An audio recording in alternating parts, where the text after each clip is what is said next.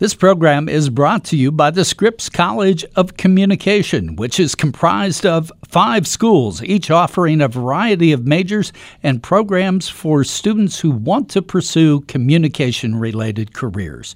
Learn more at ohio.edu slash Scripps College. Welcome to Spectrum. Spectrum features conversations with an eclectic group of people some are famous and some aren't, but the common thread is that they all have captivating stories. Today we're talking with Dr. Steven Miner, an author, scholar, and professor of contemporary history at Ohio University. He's an international expert and specialist in recent Russia, Soviet, and Eastern European history. He talks with us about the impacts of Russian involvement in the U.S. election system. Dr. Miner, we've had some incidents uh, take place in the last few days. Friday, uh, Special Counsel Mueller issued a 35 page indictment uh, targeting a number of uh, Russians who live in Russia as well as three Russian companies for various forms of meddling with our election system in 2016. Did the indictment surprise you? That's a good question. Did the indictment surprise me? I guess the indictments did. The fact that um, an investigation uncovered that the Russians were up to this sort of thing didn't surprise me at all. I'm not a lawyer. Uh, you are, so maybe you can tell me about this. But I, I believe there's something called a uh, sealed indictment that they could have issued where they didn't actually name the people. Had they done that, they wouldn't have been given any notice that they were indicted. And then, had they traveled abroad, they might have been nabbed. Instead, for whatever reason, Mueller decided to issue this indictment, naming the people. Uh, on reflection, that seems an odd choice. I'm not sure why he did that, but as I said, you you would know that better than me, but. Well, it, it does put people on notice, and uh, in the answer to your question, you're inferring the, the obvious, I think, which is uh, uh, President Putin will not uh, load these people on a plane and, and send them to Washington. I expect them to be tried in the West as soon as the murderers of Alexander Litvinenko are, are tried. Which means never. Which means never. Yeah. But uh, on your point, the indictments do limit their travel. Yes, they do. And if they go to a country with extradition agreements mm-hmm. with the United States, like France or Italy or, or Great Britain or Poland, uh, or Poland, yeah uh, then they would be subject to arrest. So, mm-hmm. so it, it, does restrict them in some sense. Yes, and one of them said, "Well, our motherland is big, and I'm perfectly happy to stay here and, and uh, enjoy its its bounty and its beauty." So, uh, that that's a, a maybe a, a, facetious way of passing off something that says this person can't travel. So it does limit them, yeah. Uh, but I, if, if the point was to actually get them uh, a surprise might have been a more effective way of doing that. But if the point was to name them, mm-hmm. to uh, actually put faces and names on what we have been thinking uh, for a, a, number of months and, and in years, uh, the indictment, the way it was done, accomplished that. yes, I agree with you. It, it gives it a, a, reality that it wouldn't have had if you just said some Russians were doing this. You've put actual names and faces to that, and so it's effective in, in that regard. Sure, yeah. So you've been looking at, in particular, I suppose, the Russian Russian reaction to this. Uh, Tell us what you think that is and, and characterize it to, as you would. Well, the official Russian reaction was this is laughable. You've given us nothing. Uh, we deny it. They said we deny it categorically. So it's full denial on the part of the Russian government, which you'd expect. On the part of the public, it's hard to know. Uh, it, people ask me what Russians think of any given thing, and I always say, well, what do Americans think of any given thing? you don't know. No, there's a variety of reaction. Uh, I think a common reaction is, well, you do this to other people all the time. You, meaning the Americans, that you're interfering in elections elsewhere all the time. Who are you to to, to judge us. Uh, I think that's a very common reaction. And others just shrug their shoulders. An awful lot of Russians, it should be said, regard politics as something that happens elsewhere, and, and they're disengaged from politics. As long as it doesn't impact their, right. their day, daily life. Right. Well, President Trump over the weekend, uh, in his tweet storm, as the news has characterized it, uh, one of his tweets said the the Russians are laughing their asses off at us. Uh, and I think he was inferring that they're laughing at our investigation uh, and our pre, in his view, preoccupation with with this. Do you think that was a correct characterization on the president's part? I I think I've said before when you've interviewed me that uh, Trump for me is terra incognita. I have no idea what's behind his thinking. Um, I would say, look, the, the interference in our election was a serious thing, and it needs to be investigated, and I'm glad they're doing it.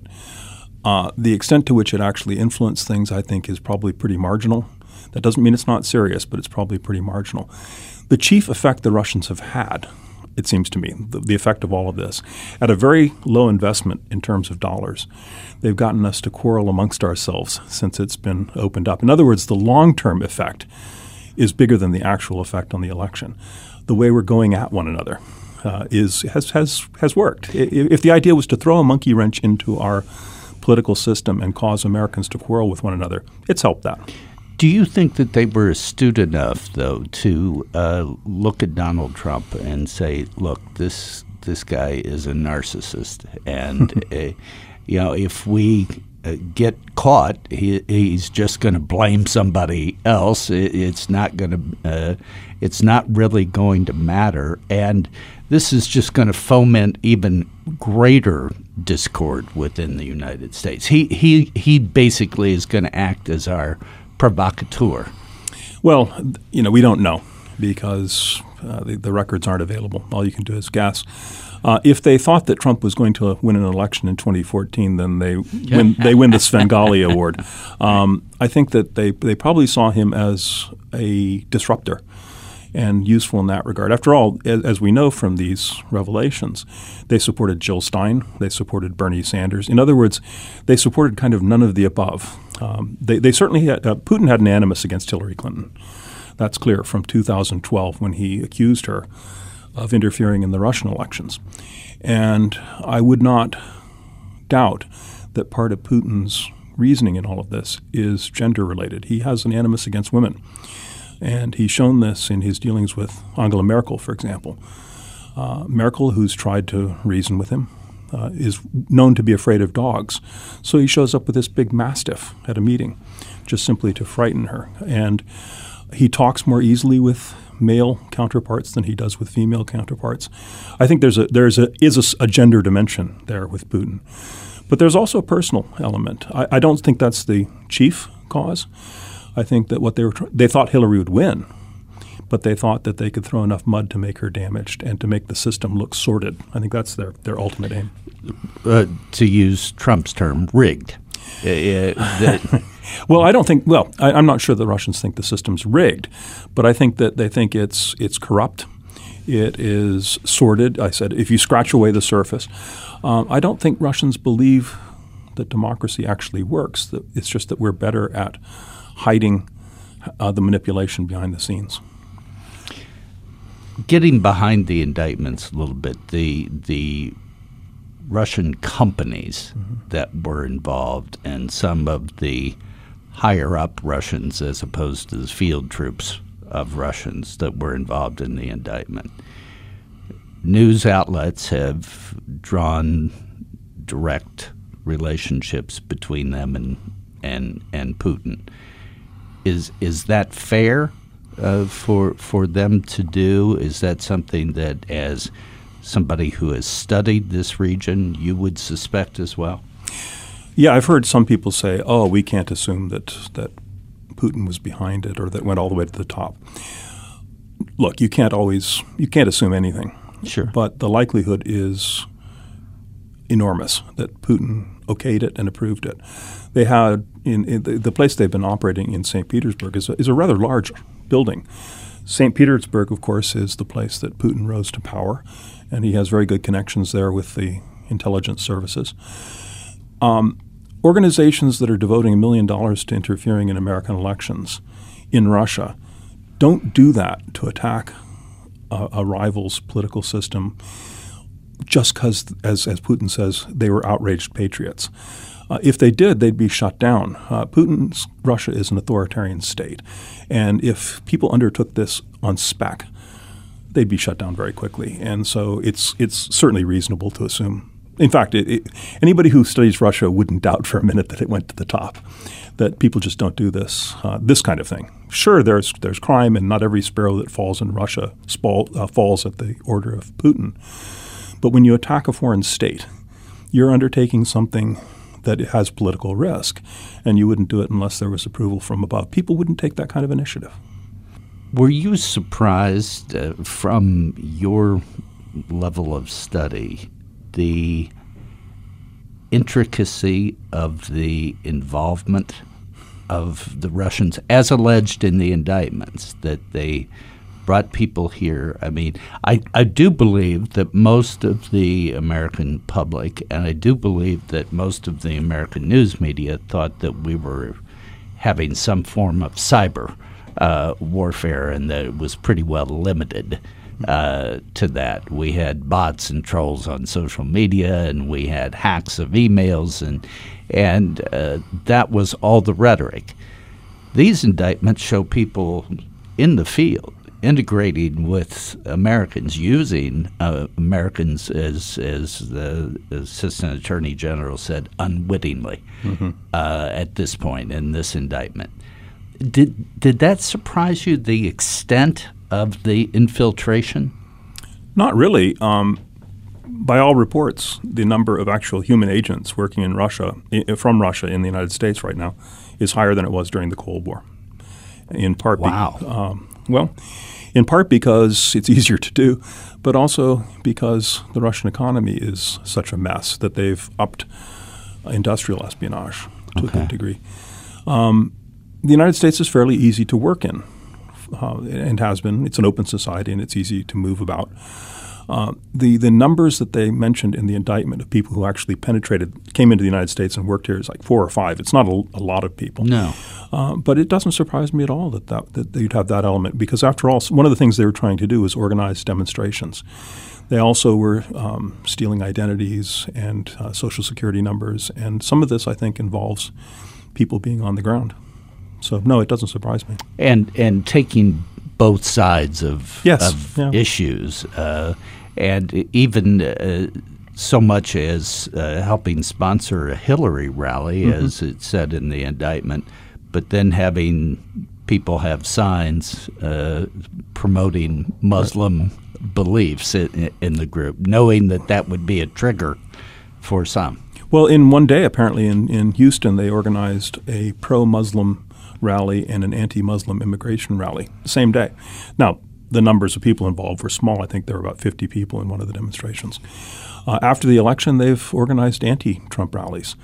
Um, the, the point, it seems to me, the, the, the thing to draw from this is they had an animus against Hillary, but the chief aim of all this was to set ourselves at each other's throats and to encourage uh, anger to stoke the fires. I mean, the United States right now is sharply divided. It's very polarized. I think you you would probably agree that in in our lifetime it's more polarized oh, than it's yeah. been.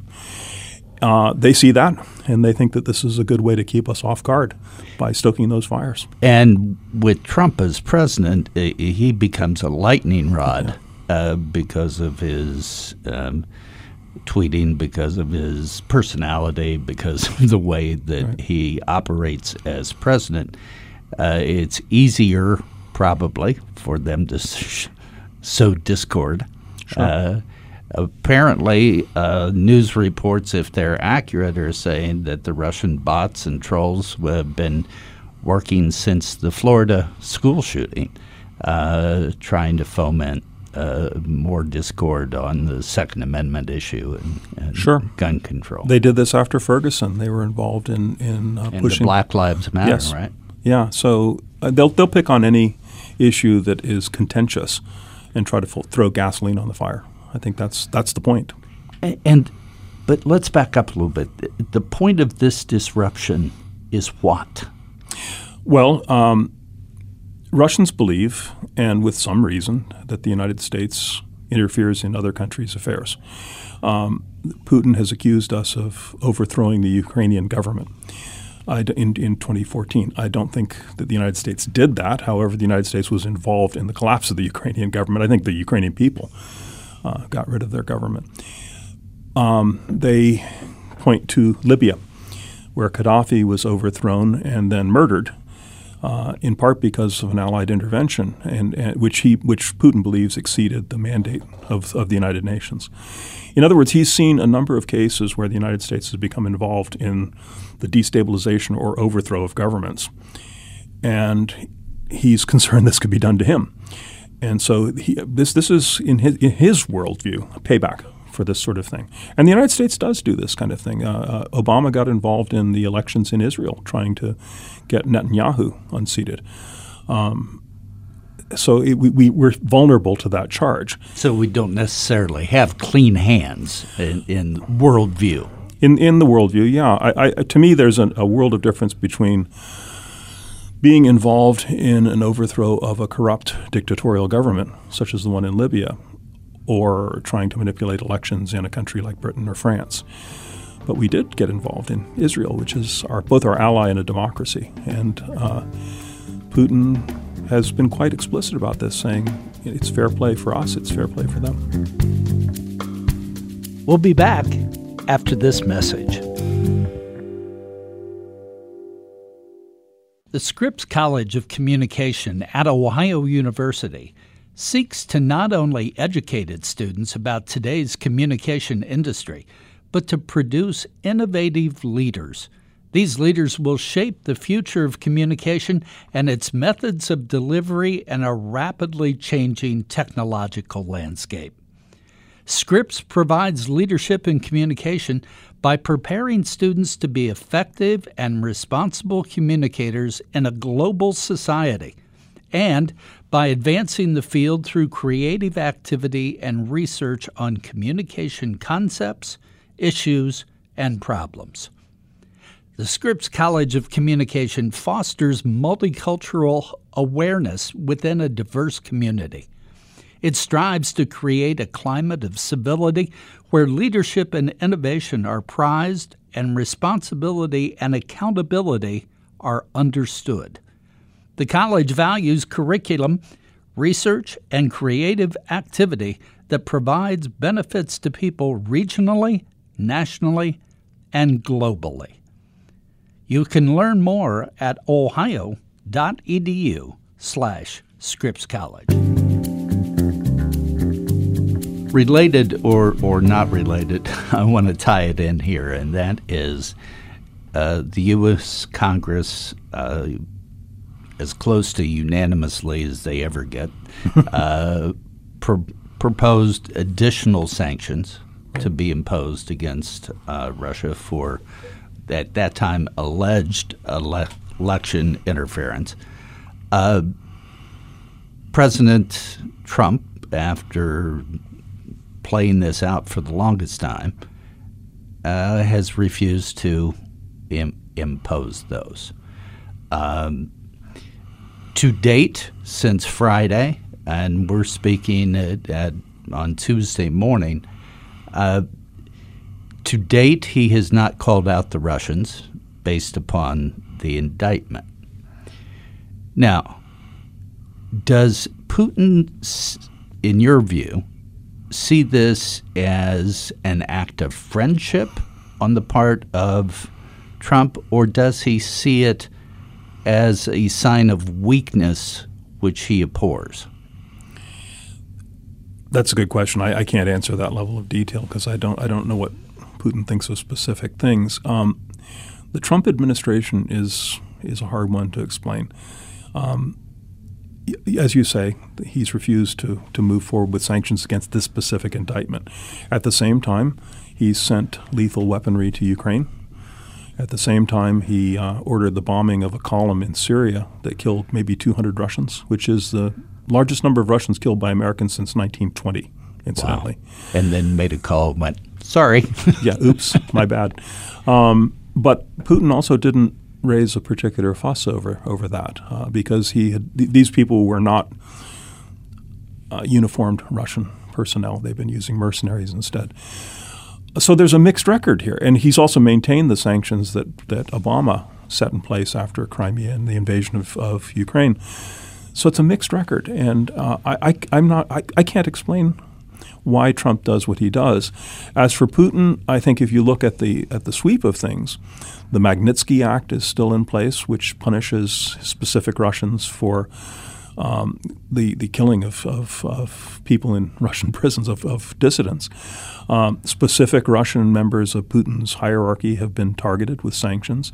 Uh, the Russian economy is in a mess, in part because of, of Western sanctions, and Trump hasn't lifted any of these. So, is this an olive branch? Um, I, I, don't know what's going on in Trump's mind. I really I can't guess. Uh, my my guess though about Putin is that he sees the larger sweep, and right now things are not looking good between Russians and Americans. There are some hints that the Russians would like to see this improved. Um, whether or not they'll follow up on that, I don't know. Well, we see McMaster at, at a conference in Munich. Mm-hmm. Uh, basically calling out the Russians and, and supporting the indictment. And then we see Trump, at least in tweets, which he says are his words, right. uh, saying he uh, slapped his hand. M- McMaster, it, he misspoke. Right. Uh, that's really not our, our policy. Yeah, no, I, I, I, can't understand that. And, and yet, the strategic review that was issued earlier this year identified Russia as the principal strategic enemy of the United States or rival of the United States. So, uh, you know, welcome to the Trump world. We're getting mixed messages. Uh, he has at various different times said that the Russian interference in American politics was a hoax. Then he said it wasn't, but that the hoax is the is the collusion. Uh, he, he's he's gone back and forth, and I, I I'm at a loss to, to see a consistent thread. Well, I think it would be fair to say that since the uh, indictments were issued on Friday, and as I said, we're speaking on Tuesday morning, there has been no presidential condemnation right. of of the Russians as a result of the indictments, and instead. It's been looking at his own status mm-hmm. in the American political landscape. No, he grabbed the, the indictments as a vindication at first, saying, see, no collusion. This, pro- this is proof there's no collusion. Well, it's not necessarily. Uh, there was no collusion with these 13 people. What, what else has gone on, we don't know. What we don't know, we don't know, right? Uh, so you're right. He, he jumped on this as vindication of himself. And there's been no outright denunciation of the Russians for this kind of interference, which is, is, is, it is outrageous interference. I want to be clear on that. Yes, I'm, I'm, not saying that I think that this is okay because other people have sinned. It's not. And uh, the the integrity of our elections is important and must be maintained. They did other things like try to to um, hack into computers on state levels, try to influence voter rolls. This is serious stuff, and it should we should pay a lot of attention to it and make it clear to them that we do not care for this. And there are countermeasures that we can and should take. You know, they have elections coming up as well. They're elections in quotes. Well, you said that with full gusto, and I was wondering. If well, but no, but there are things that I look. Um, I suspect that our NSA and various other signals intelligence folks have an awful lot of information, uh, some of which was published in WikiLeaks, showing the connections between the Russian government and organized crime. Maybe some of that should be made public. And it, could embarrass the people who hold power in Russia. And it could be a real shot in the arm to the beleaguered Russian opposition, uh, which is the central point of which, under Navalny, is to stress just how corrupt the Putin government is. Who was not allowed to run. Right. Uh, uh, against Putin in That's the right. current That's election, right? right? uh, Putin only allows handpicked people to run against him. So, if we look back at what Mueller's doing, you you and I started our conversation with this. It seems to me, and I could be dead wrong because he sure is a master at this, but from my legal background, this was a foundational set of indictments to say you don't even know how much the Russians were involved. They they were involved in talking to real Americans face to face, and they're here. Uh, that's step one. I think he's got several other steps to go. One would be the uh, computer uh, hacking uh, issues and the, the cyber warfare. Uh, the other would be whether there is any Trump campaign involvement, and another being the, the money aspects of this and whether any money transpired that violated federal law.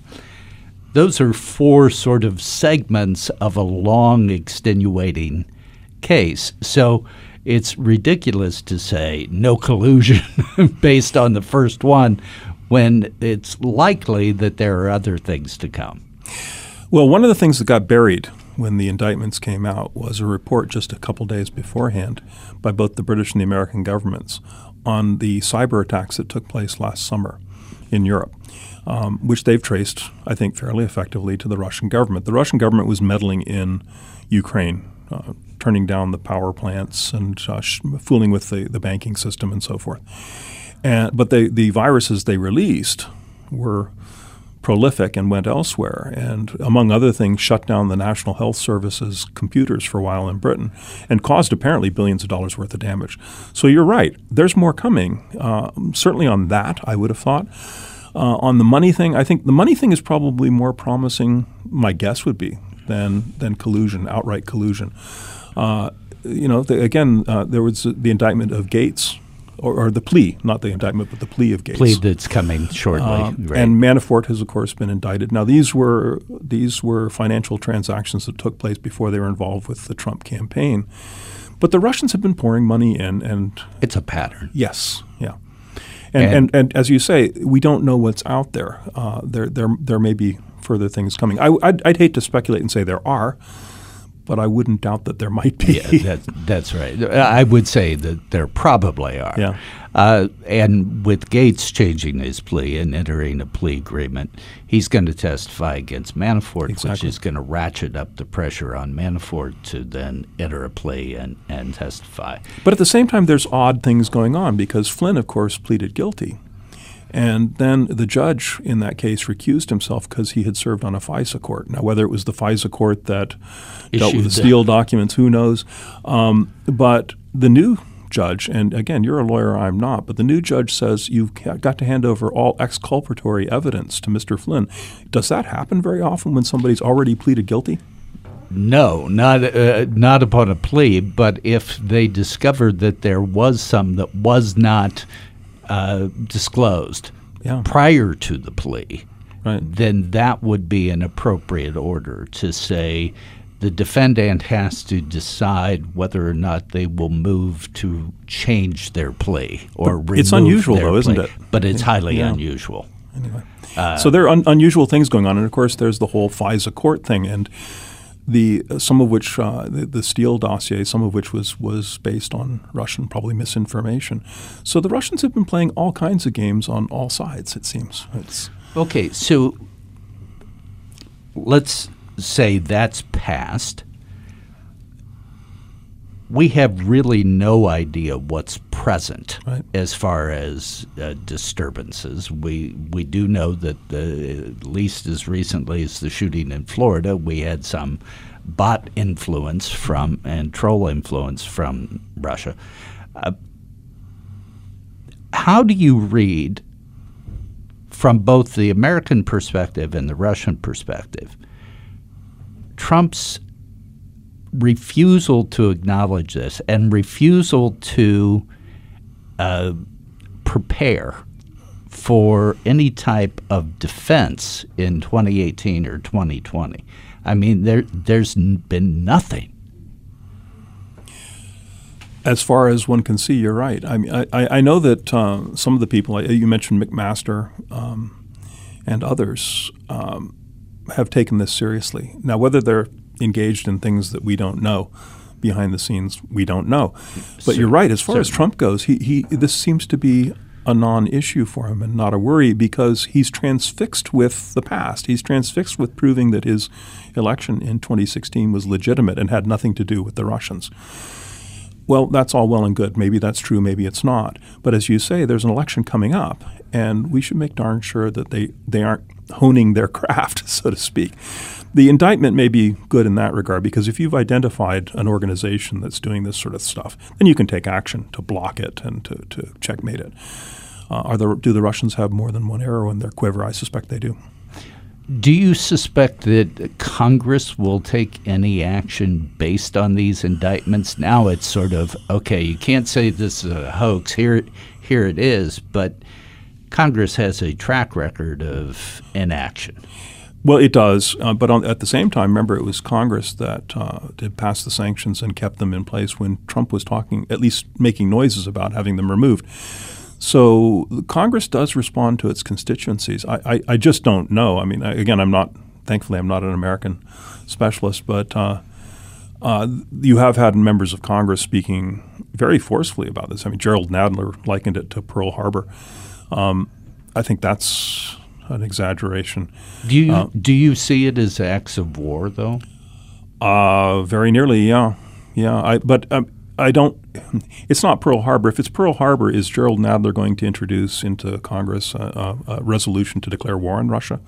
I don't think so. It, it's a hostile act, but we're in a gray zone, aren't we? We're in a, we're in an area we really that we that's unprecedented because the internet is is intrusive across state lines in ways that other things haven't been. There are analogies in the past. Um, foreign countries, including the Nazis, tried to influence Hollywood, for example.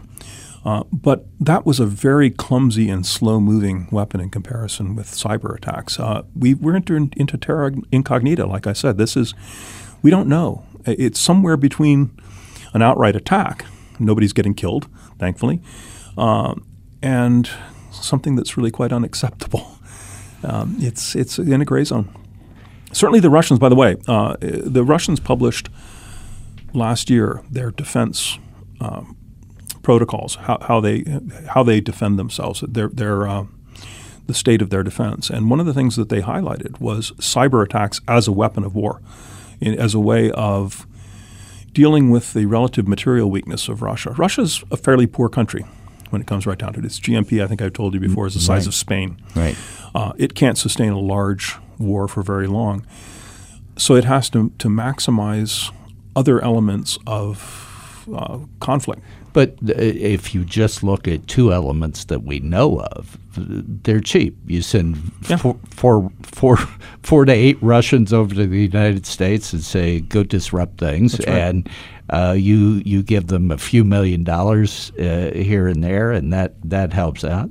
And you sit in your home country or in satellite countries and deny it and and deny it and hack away. Right. Uh, right. No, that's cheap. It, it is. It's it's a cheap, poor man's weapon of war. So, you are the Russian expert. What do you expect next from Putin or or the the Russian government vis-a-vis the United States and and either these issues or others? Well, um, the hot spots obviously are Ukraine yeah. and Syria right now, and also the Baltic. What's going on in the Baltic is really quite worrisome because that most Americans don't even know where it no, is, so, most so. Americans couldn't identify where Estonia is, much less know that we're pledged to defend Estonia as though it was Cleveland. Uh, it, it's our ally, uh, and, but it's of course wedged right into the Baltic, right up next to St. Petersburg, and is largely indefensible in any conventional sense. But the Russians have been doing things to um, cut it off, cut off the Baltic states by uh, moving weaponry into the islands in the Baltics, but also into their sliver of Kaliningrad, which is this this exclave of Russia. It used to be East Prussia, but it's actually sovereign Russian territory. It's separate from Russia itself, and they've been arming that thing uh, quite effectively. And they put a ring essentially a defensive ring around the Baltic states, so that if, should it come to a conflict, it would be very difficult to reinforce the place.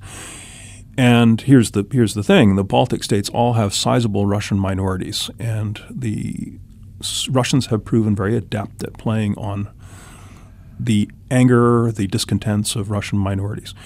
Right now, the Russians in Estonia and Latvia are perfectly happy because they live better than their counterparts in Russia itself. But you know, things are not stable, and and, and things can change.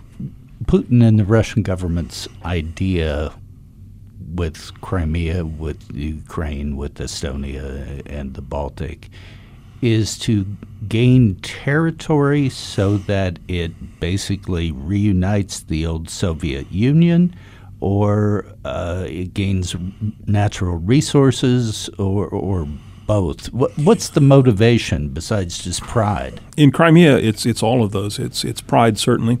Crimea has belonged to Russia since the 18th century, and if you go far back enough in, in, in Russian history, back to the 9th and 10th centuries, there were Russians in Crimea. So a lot of Russians see it as ancient Russian land, and not only that, but Russian land that they've fought for uh, against the British and French in the Crimean War, and the Turks, and against the Germans in 41 to 45. So there's pride. Um, the Crimean Peninsula itself is strategic because it was the home base of the Soviet Baltic Fleet.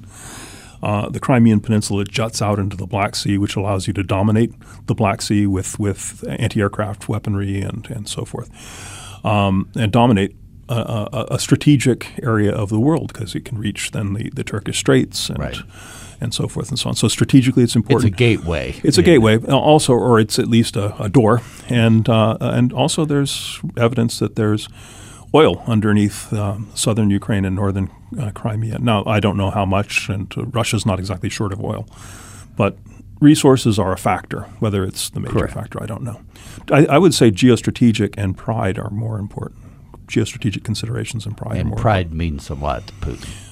Pride means a lot to Putin. It means a lot to Russians. Uh, Russians, I think, many of them, not all, but Russians were humiliated by the defeat in the Cold War.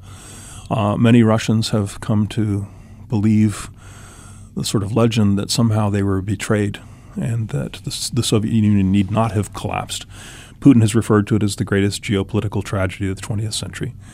Um, and uh, a restoration of pride and Russian place in the world is a value to a lot of Russians. Uh, and they, which gives Putin much of yes, his power yeah. because they see him as the vehicle for that. Exactly. Yeah. There is there is a sense that among nationalist Russians that Putin has restored Russia's national pride, that they're no longer apologizing before the world, and that the world listens to them, and that problems are not resolved without Russian input. Those things are important to a lot of Russians. Well, Steve, I hope that you'll come back as this thing unfolds regarding the Soviet, the old Soviet Union or, or Russia now, uh, and and uh, I think we're just on the first step of perhaps a long journey. I think so. Yeah. Thanks, Steve. Thank you. Today we've been talking with Dr. Steven Miner, professor, scholar, and author, and expert on Russia. We've been talking about his reactions to the issuance of the current indictments and Russian involvement in the U.S. election system. Spectrum is produced by WOUB Public Media. Adam Rich is our co producer. I'm your host, Tom Hodson. Please subscribe to Spectrum. You can do that at Apple Podcasts, Google Play, or at NPR One we always welcome your feedback, so please rate our podcast or you can review it through Apple Podcasts. If you have any questions or comments whatsoever about any of our podcasts, please direct them to me by email at hodson at ohio.edu. That's Hodson, H O D S O N, at ohio.edu.